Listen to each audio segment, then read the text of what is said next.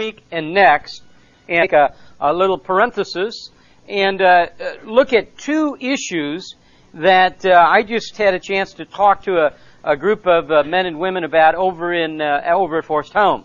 We're going to look uh, next week at a study that uh, Tony Campolo reported about, where 50 people who were at least 90 years of age were asked if they had their life to live over again, what would they do differently? And it just seems to me that's a that that's a great way to approach it. And we'll look at that next week. Today we look at the topic of marriage. And uh, the focus is on the institution of marriage. And while I have friends who suggest the institution is in trouble, it seems to me the institution is fine. Uh, the people in the institution seem troubled. And uh, that's what we want to address today. Uh, just uh, to help you, so you're not coming and then listening to something and trapped again, uh, if you attend East Valley Bible Church, this is the message we'll be doing there a week from Sunday. And the message we do next week we'll do there August 23rd. So I just say that so you don't walk into that church and say, and all of a sudden, oh man, I gotta hear this again. Because that is so awful when you get up and leave. That hurts. I mean, that's painful, that part.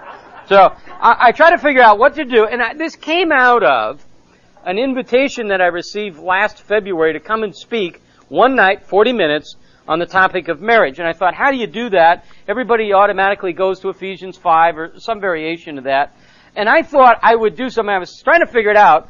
At the same time, I was getting ready to do a wedding. And I thought, that's what I'll do. I'm going to take the comments that I made at that wedding and just make them to you. Unless you were married by a justice of the peace or unless you were married in some civil ceremony, uh, you heard words similar to this. Uh, a couple of things there were uh, some single people who were there yesterday who really want to get married and found this to be very discouraging message to them. Uh, and I told them that at the beginning. I said, if you're single, this will remind you why. Uh, one of my motives is very pure, and it's this. Every one of you served the role of marriage counselor somewhere almost every week. Somebody in a restaurant, uh, somebody at work, uh, somebody that, that you're working out with, uh, a friend, a brother, a sister, somebody's calling and talking about marriage.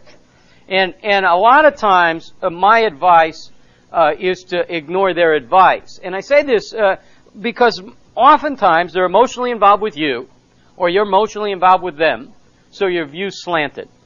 if you are of an opposite sex to the other person, there's no way you're going to provide good counsel uh, you almost always screw that up. And if it's a relative, you have agendas all over the place. Uh, I have six points to you today, six points that I made in this talk at this wedding, and they are absolutely rock solid. You may want to add something to the list, but you don't really need to add anything to the list. If, if this is, you follow these six things, and you cannot possibly have a marriage that fails. It's absolutely impossible. It cannot happen.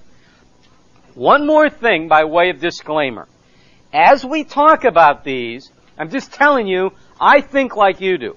So as we talk about these, all these objections are going to come up in your mind.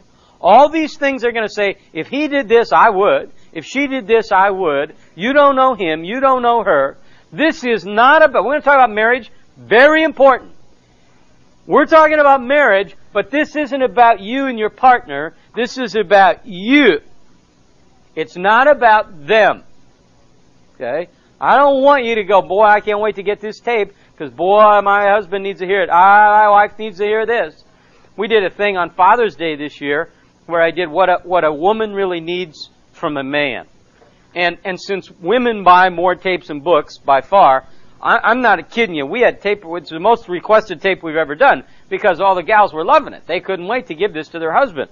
Well, unbeknownst to them, what I did when I bought the tape was put on side one a talk I just did, what a man needs from a woman. So we kind of did a little bait and switch on them. The, the talk they wanted was there, but they had to listen to this one to get to it. And the reason is, I know how this works. You want to deflect this to the other person. We're talking about you here. Okay? Six things. Here's what I said to him. at the beginning, we always do this little thing on marriage. Uh, from the very beginning of the human race, marriage is an important part of our history. Marriage is inseparably linked to God's original act of creation. Blah blah blah blah blah. It's uh, it's here's what marriage is. I'll, I'll give it to you and net it out. Marriage has three characteristics to it in terms of design. It's monogamous, it's heterosexual, it's permanent. So when somebody says, what do you think about gay marriages? It really doesn't matter what I think about gay marriages. Here's what God says. Monogamous, heterosexual, permanent. God designed it, so God defined it. And that's how He defined it. But that's not what we're going to talk about. Here's what I said to them. Uh, you're about to take these vows, and here's some things that are going to help you understand these vows. Number one, these promises are unconditional. In just a few moments, you will vow to have and to hold each other from this day forward, for better, for worse, for richer, for poorer, in sickness and in health, in love and to cherish as long as you both shall live. You will no longer be two, but you will become one flesh, and what God has joined together is designed to be inseparable. Here's the first thing you need to understand. These marriage vows are unconditional. Now, anytime we talk about raising kids, or anytime we talk about marriage, there are all sorts of defense mechanisms that come up out in the listener. Because many of you, this brings back so much guilt, so many problems, Many of you in this room have been through divorce. This is not to somehow beat you up. This is not to somehow make you feel bad. What we're trying to say is if you're in a relationship now, grab this, grab this truth. The vows that you made are serious. Ecclesiastes uh, chapter 5, uh, Solomon writes about a vow. And he writes in, in the context of a warning. Here's what he says. Do not be quick with your mouth do not be hasty in your heart to do anything before God. God is in heaven. By the way, this is a great thing to remember. God is in heaven and you're on earth. When you make a vow to God, do not delay in fulfilling it. He has no pleasure in fools. Fulfill your vow. It is better not to vow than to make a vow and not fulfill it. Don't let your mouth lead you into sin. In other words, when you vow, promise before God, God takes it very seriously my good friend Larry Wright has a thing that he does in his marriage seminars where he goes, Sue and I, some of you have seen it, Sue and I will never, never, never, never, never, never get divorced. And when he does this, people go crazy. They say, How, he shouldn't be saying those things. Satan's going to want to tempt him and break him apart. Let me net it out for you. That's exactly what you said the day you got married. For better, for worse, for richer, for poorer, sickness and health, till death do his part. That sounds an awful lot like we'll never, never, never get divorced doesn't it? Now here's what happened to me. When I started not just reading these vows, but listening to them, the way I would approach the scripture in terms of listen and understand it, something struck me in this. Let me read the vows to you and see, don't say it out loud, see if something just jumps off the page at you. Let me read you the vows again. For better for worse, richer or poorer, in sickness and in health, in love and to cherish, as long as you both shall live. Here's what struck me. The vows presuppose problems. The vows assume the problems. They say for better, which would be nice, or worse. In sickness, in health. Richer, poorer. As long as you, no matter what, that's what it says. Life changes. As some, some, one has said, every day the world rolls over someone who just a moment before was sitting on top of it. that every day things are changing. Then I'm up. Things are going good. Business is going great. And I think, oh, if I could just get, when business is bad, here's what I think. If I could just get my business fixed, everything would be okay. And almost always, the price I pay to get my business fixed is to flush all my interpersonal relationships so that when my business is fixed, my life is flushed. So now I gotta come over here. See, it's always in a state of flux. The vow, very important. I don't say they're unconditional, and then you say, but you don't know this guy. Let's get this out of the way. I will grant you this. Some of you picked spouses that I would never pick. I wouldn't marry her. I've been through this as I would I marry her? No, I wouldn't. But there were 2.5 billion fish in the sea, and this is the tuna you picked. Okay? And you, You better understand this. You picked her. You picked him. You looked at all these people, okay? And then I'll hear, but I didn't know. That's not my fault. That's your fault. When you said I do, at that moment, that is God's person for you. Unconditional. Better, worse, richer for poor. I understand there's going to be problems. They presuppose problems. I expect problems. I anticipate problems. I know there's going to be difficulties, but I look and I go, no matter what. Susan doesn't know much about me for certain in terms of I'm in some sense relatively unpredictable. But she knows this, no matter what, I'm there. There is nothing she could do that would make me leave. If she said to me, leave, I wouldn't leave. If she said to me, are there grounds for divorce? We know this. There's two biblical grounds for divorce. You know them. One, if, the, if, if there's sexual immorality, you have a ground for divorce. Two, if you're married to an unbeliever, the unbeliever leaves, you have grounds for divorce. I'm telling you this, and I know you're going to say you wouldn't know this, nor do I want to know it. But if Susan said to me, I'll tell you what, Tom, uh, uh, I'm having an affair, that would not send me out the door. Would I have the right to go? Yeah. I have the right to go, but he doesn't say you gotta do it. She knows this. No matter what, I'm there. And I tell her that over and over again. Sometimes I feel like this is really stupid because she knows this. She may know it, but she needs to hear it. Our vows are unconditional. Here's the second thing. Approach marriage, this is me talking to this couple on their wedding day. Approach your marriage with realistic expectations. Resist the temptation to expect your spouse to meet all your needs. It's not humanly possible. Only God can do that. Only He can meet all your needs, and He promises to do so. Paul commands us to let our gentleness be evident, knowing that God is near. Here's the second thing. I've got to look at my spouse and this relationship with realistic expectations. This, by the way, comes into play in every human relationship. That means I gotta know what I want out of this, and I gotta define what it is.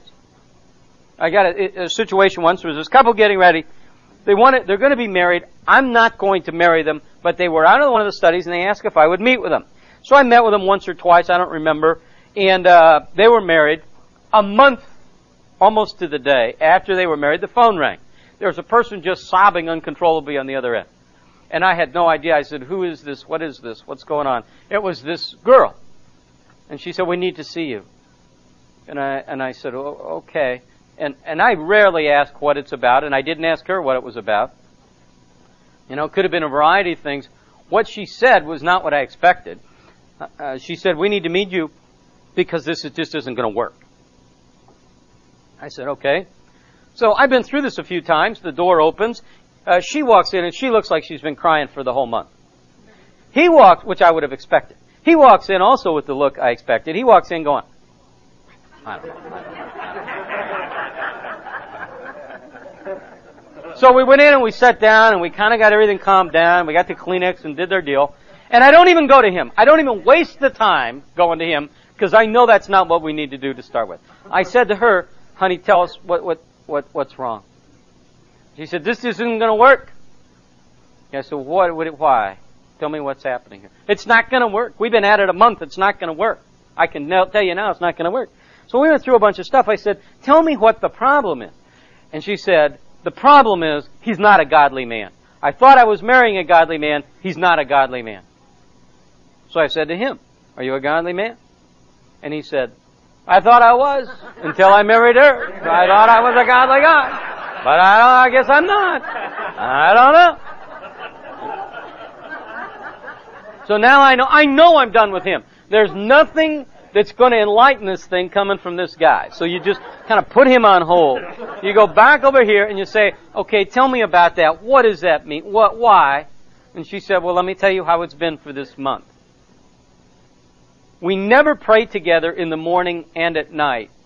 We only pray together at night. We never pray together in the morning, just once in a while. We study the Bible as a couple only on Fridays and on Saturday and Sunday because that's the weekend. We never study the Bible in a small setting, intimate setting, other than that.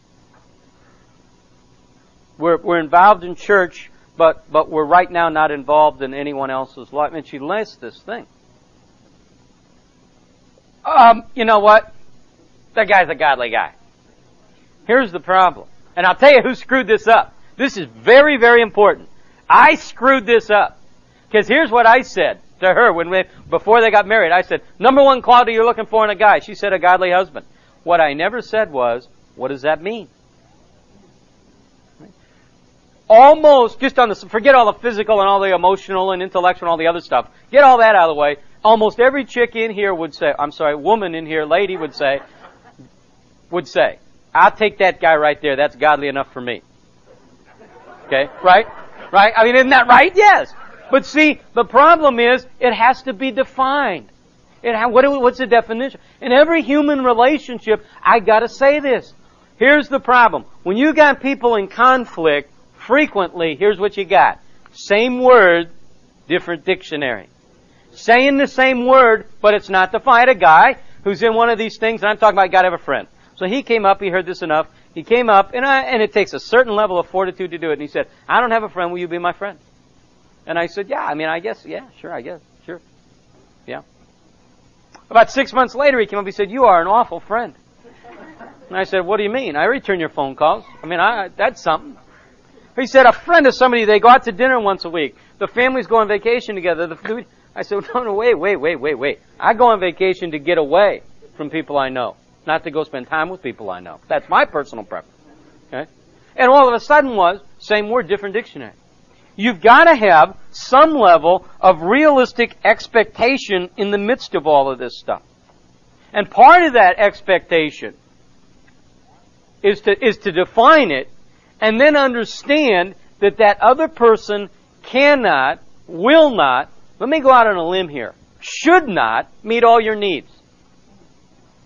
That need can only be met by Christ. It can only be met by the indwelling Holy Spirit. You've got needs. Those gut, visceral needs that you have, carried out to their logical extension, are impossible to meet humanly. God wants you dependent upon Him. So when I come to the, Susan and I did this, we're married, we are not a week into it, literally a week into it, and she said, this is never gonna work. And I said, this is, now this is, this stinks. And the problem was, I thought I married her so she'd make me happy, she thought she'd marry me, so I'd make her happy. It was to, for like for her. It was a total physical attraction.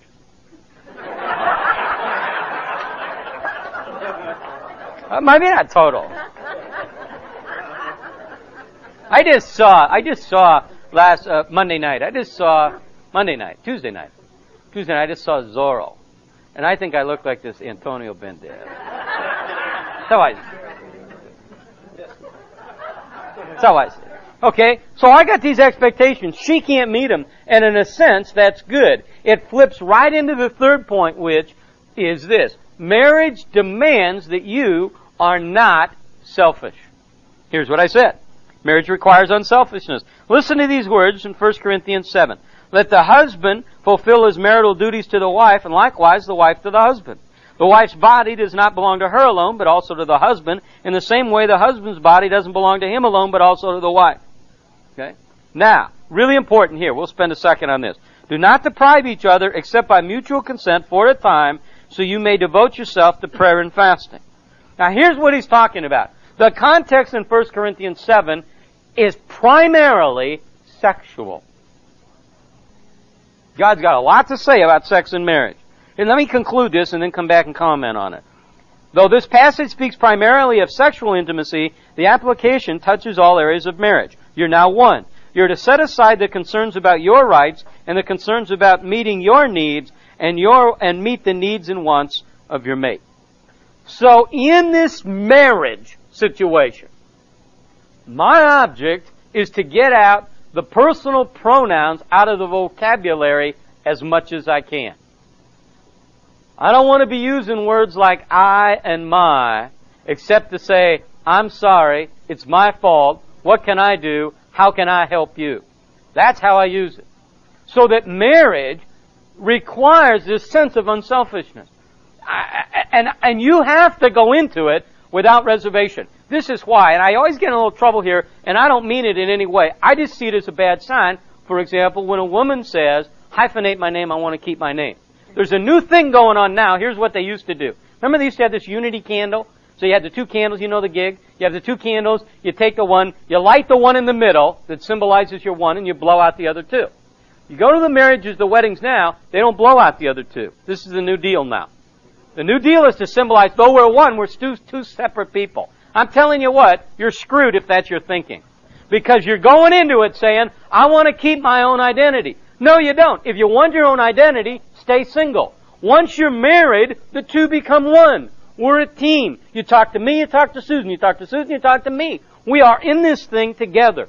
This is tough enough without me having my own turf. So should a guy have his own checking account, a gal have her own? I don't know. Seems to me like a gal ought to have five or ten bucks to buy a new dress.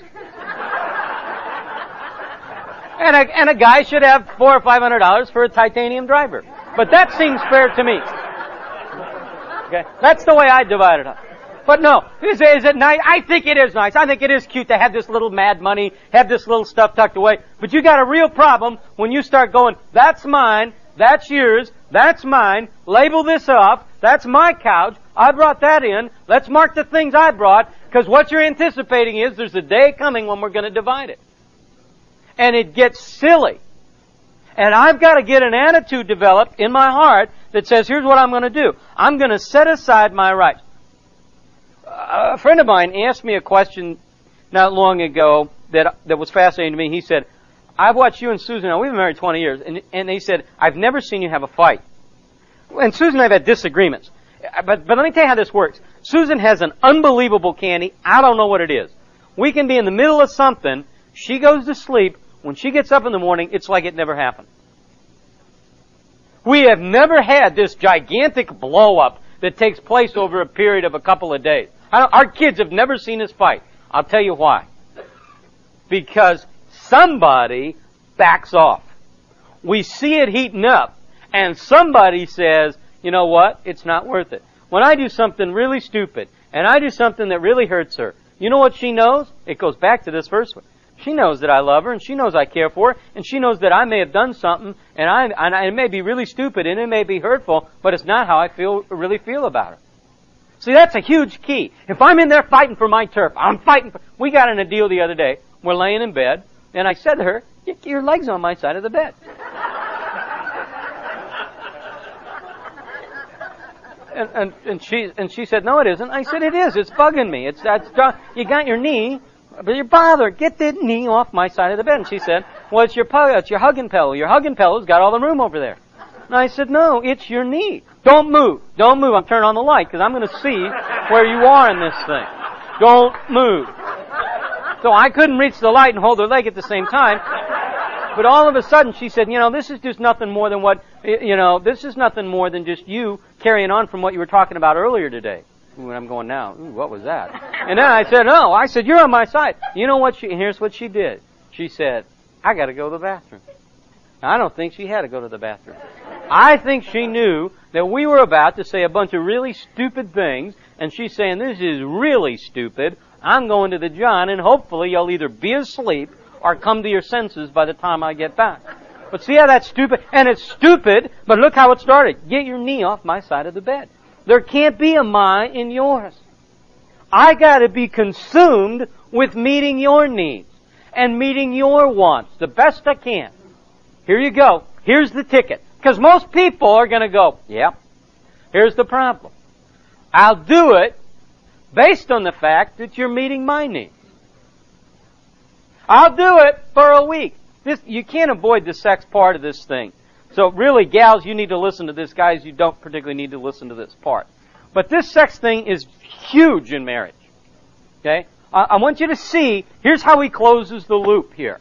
Here's what he says. It's better to be single than married. Those are pretty strong words. We don't talk about this very often. He says you're better off single than married. Here's why. Because there's no distractions, so you can serve me better if you're single than if you're married. That's what he says. Right? I mean, that's what he said. How do you debate? You can't debate it. That's why you don't answer. Okay? Now, he says, but if there is this sexual desire that needs to be fulfilled, then you go ahead and you take a wife or you go ahead and you take a husband. Now that's the premise. I get all this other stuff. We're rounding out each other's needs and we're back to Genesis 2 and all. Fine and dandy. I'm telling you, sex is a big part of it. Everything that Susan does in our house, I could find done by somebody else except the sex part. And the same thing she could say of me. So, so as much as you want to diminish this, it's a huge issue. Well, look at how God, look how God put, and he says, here's, here's how big it is. Don't deprive each other. In other words, don't stop having sex, except by mutual consent. Okay, that's the two of you agree upon it. For a specific time, for prayer and fasting. Now, look how smart God is. The next sentence is, here's why I'm telling you this. He says, here's why I say you gotta have sex, except by mutual consent, except for a specific time, except for prayer and fasting, because come together again so that Satan will not tempt you. See how God understands human? He said, wait a minute, you got into this marriage thing because you said sex was important. You got into this marriage thing because you said the sex was critical. That's what you said. Because I told you it's better to be single than married, and you said, I can't stand it, I've got to be sexually active. So now I get into the marriage, we got a really weird thing going on. We got all these sexually active single and all these celibate married people.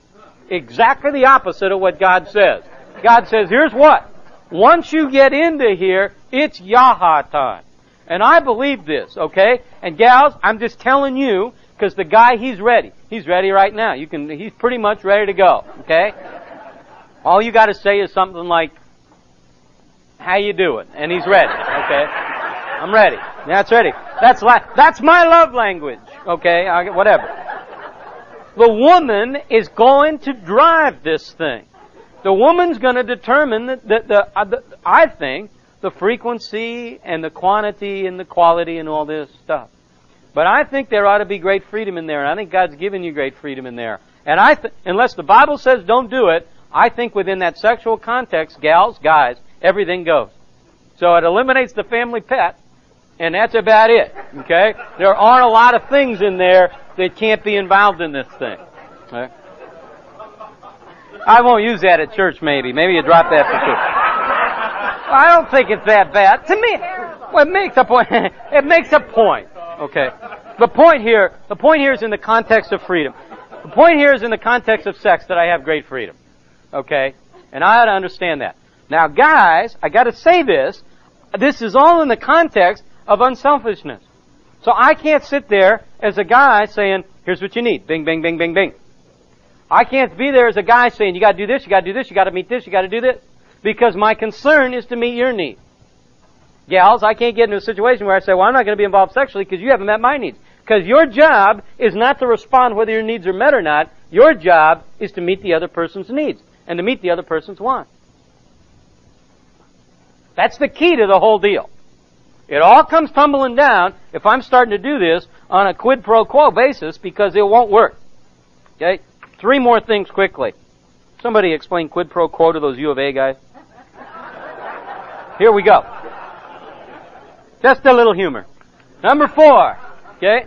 You gotta share dreams. I, am talking to this couple here. To this point, in your relationship, you've communicated openly, honestly, regularly with one another. Don't stop now. Communication is the key to a successful marriage. You must continue to listen to one another, to share your thoughts, your dreams, your ideas, your feelings.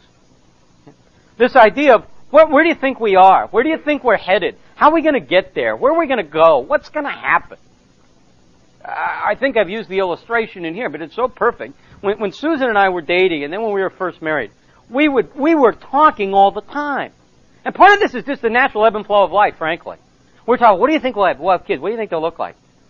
Uh, you know, how, how short will they be? We never ask how tall do you think they'd get. We always say, how short do you think they'll be? Do you think they'll be smart? Do you think they'll be girls? Do you think they'll be guys? What would you like? Where do you think they'll go to school? What do you think they'll do? What do you think will happen? Where will we live? Where will we retire? What will happen? So we would drive to Tucson, and I mean literally, we would talk the whole way. We have the capacity to get in the car now, and about Toltec, I'll say, uh, you need to go to the bathroom?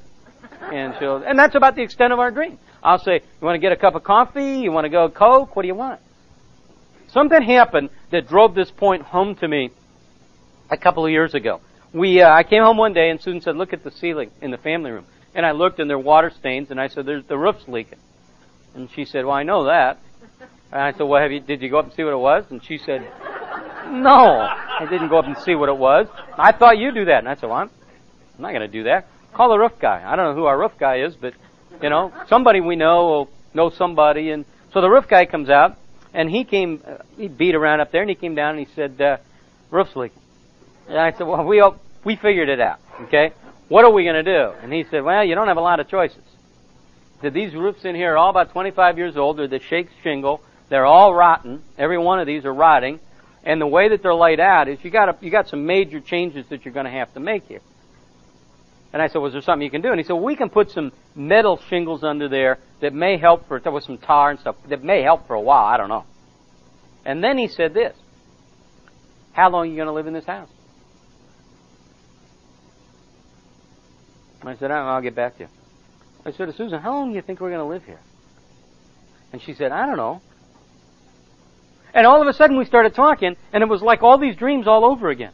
All of a sudden we're talking about, well, the kids are going to go away. Kids are going to get married and leave town. Do we want to have bedroom? You know, how many bedrooms do we want? If we're going to go move to a condo or something, that's what I'd like to do. I'd like to just get out of here, I think, and into a condo. And my, my, I'd like to just make one move to get there, and then the next call be 911 to get me out of there. Okay, that's kind of my. I'm not into a lot of movement now. Okay, that's where I'm.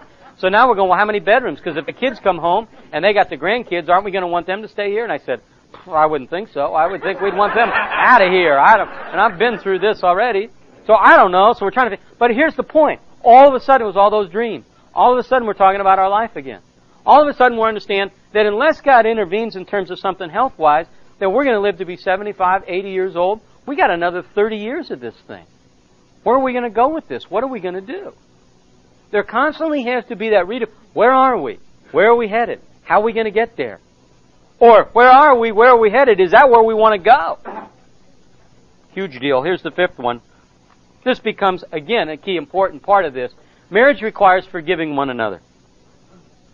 Every marriage, in fact, every relationship, provides infinite opportunities for forgiveness. In your marriage, there'll be mistakes, failures, even wrongs. Decide now you'll forgive each other. Again, some helpful advice from the apostle. He writes, Do not let any unwholesome talk come out of your mouth, but only what is helpful for building each other up according to their needs, that it may benefit those who listen. Get rid of all bitterness and rage and anger and brawling and slander and every form of malice. Now here you go. Here's the Christian walk. He says, here's what I want you to get rid of. Take the bitterness, the rage, the anger. Christian walk. Get rid of all that stuff. Here's the next verse. Be kind-hearted and compassionate to one another, forgiving each other.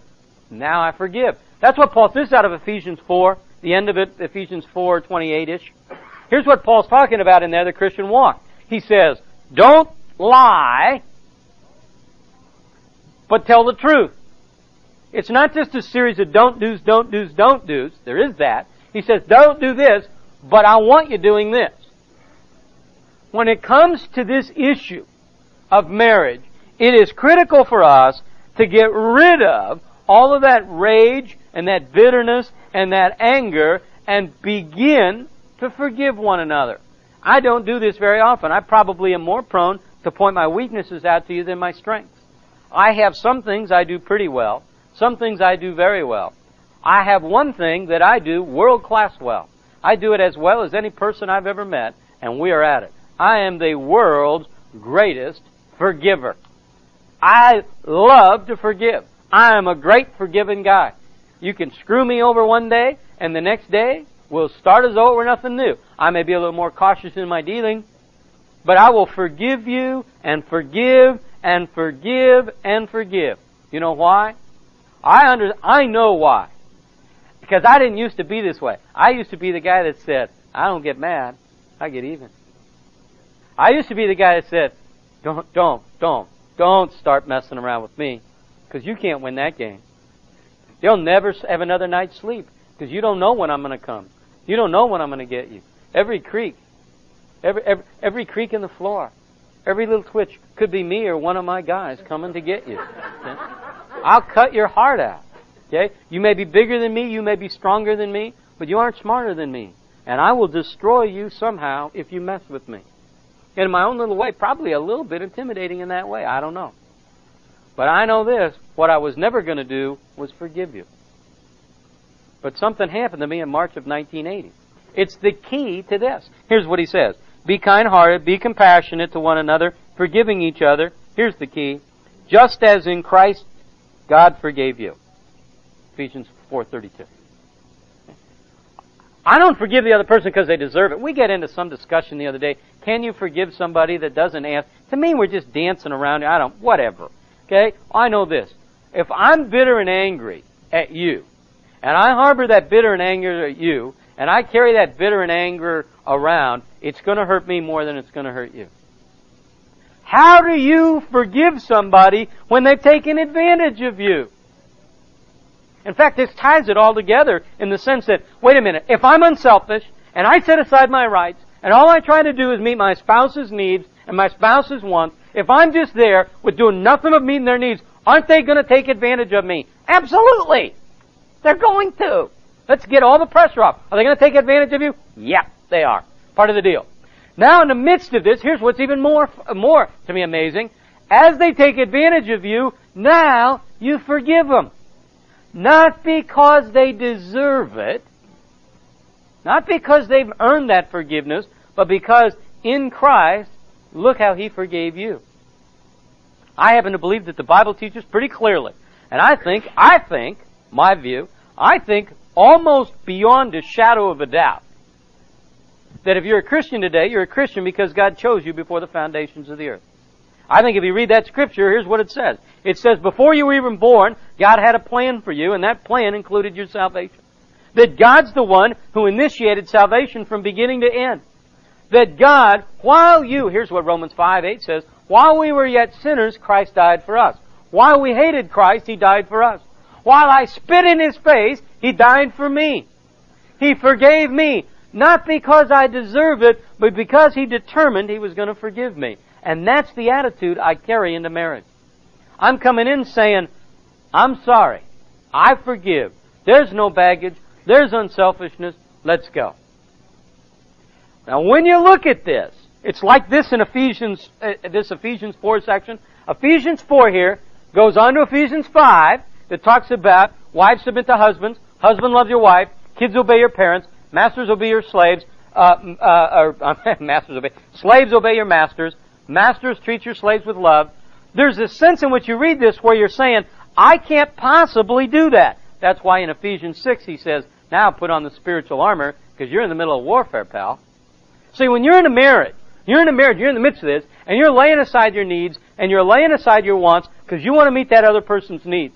There are a thousand things that are going to come along there and say, I ought to defend my rights. There are going to be those people that are going to come along and say, I wouldn't put up with that stuff from him. I wouldn't put up with that stuff for her. You have sex how often?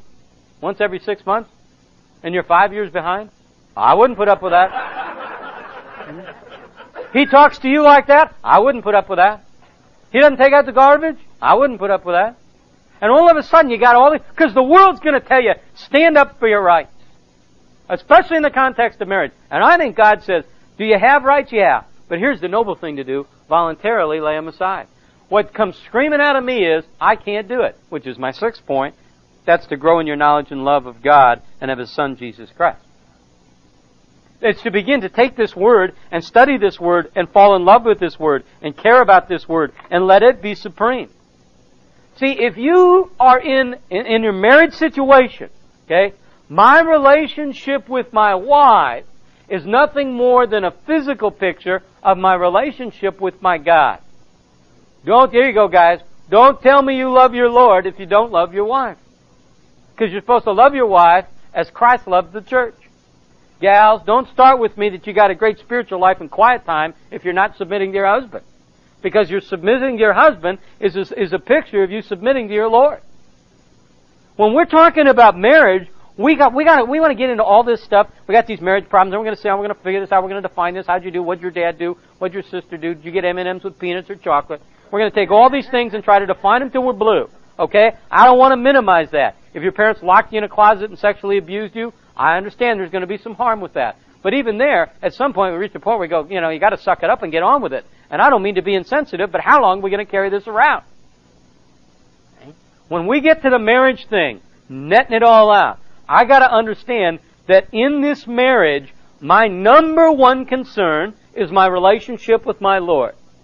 From that, it's my relationship on how I serve my spouse, and whether I get my needs met or not is irrelevant. In every relationship, here you go. How many times you heard it? In every relationship, at every moment, you're doing one of two things. You are either, what is it? Where I'm either ministering to that person or I'm manipulating that person. At every moment of every time, in every minute, I'm either ministering to you or I'm manipulating you. Here's what I've got to do. I've got to get a point where I'm worshiping my Lord and ministering to my spouse, and that's all I need. Now here's the deal. If I meet your need, and I meet your need, and I meet your need, here's what's going to happen. You're going to meet mine. Somebody the other day said, well, I don't go to that meeting. I said, well, how come you don't go? And they said, because I, I don't get anything out of it. And I said, not, not speaking about this, speaking about something we were going to. I said, let me, how many meetings do you think I go to where I don't get anything out of it? My whole daytimer is filled with meetings I don't get anything out of. I got meeting to meeting to meeting I don't get anything out of. Going into them I don't get anything out of them. I don't go into them to get anything out of them. I go into them to bring something to it, and when I bring something to it, I get something out of it. When you're saying, I don't get anything out of church, I don't get anything out of worship, I guarantee you, it's because you don't put anything into it. You ought to hit that church on Sunday. I presume you're going to church. I presume it's a decent church. You're going to that church. You're there ready to worship. You're there ready to praise God. You're there ready to adore Him. You're ready to see, is He going to speak to you through the message today? Is He going to say something to you today? When you put something into it, something comes back out of it. Bottom line, netting it out for marriage. My concern is to meet that other person's wants and that other person's needs. I'm into this thing forever. Susan and I know one thing. We aren't going to get divorced. We're in this thing forever. Now we can decide that it's going to be lousy or it's going to be status quo or let's see how great we can make it. Our object here is to not see your marriage survive. It's to see your marriage. You know what started to happen that's kind of neat now? It happened. The first time you kind of taken back by it. But I met with a couple, eh, I don't know, about six months ago. And they, and here's what they said. They said, we want to have a marriage like yours and Susan. When we get old like you. Thinking, well, that, that's the part I didn't get. Okay?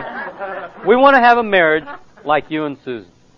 See? That's what you want. Not to survive, but to thrive. And here's how you have, here's how that happens. You understand the vows are unconditional. You begin to move in an area where the uh, uh, realistic expectations. I begin to move with an attitude that's not selfish. I begin to share dreams and forgive one another, grow Christ uh, close to my Lord, and at that moment, nothing can stop that marriage. You got two people together whose prime concern is meeting one another's needs. There's no way you can break that marriage up. That can't do anything but thrive. Is that I? Oh, that's ideal. Robert Young died yesterday, and finally it's symbolic. We can put an end to this Father knows best era. I don't buy that for a minute. This is exactly how marriage is supposed to look, and it can look that way, and it depends upon you, and you can make it work even if the other spouse doesn't, because it's not about them; it's about you and your Lord. I, I love to stop and think, and what's life going to be like? 50 people who were at least 90 years of age, and they said to him, What would you do if you could live your life over again? Next week we look at that. Father, please take these truths, and we know in a room like this, we know there's hurt and pain. We know that this discussion brings up so many different questions. God, give us the capacity to listen to this truth and to digest it through your grid, not through ours. Through your eyes, not through ours. Apply it to our heart Soften our heart. Break our heart. Let us meet the needs and the wants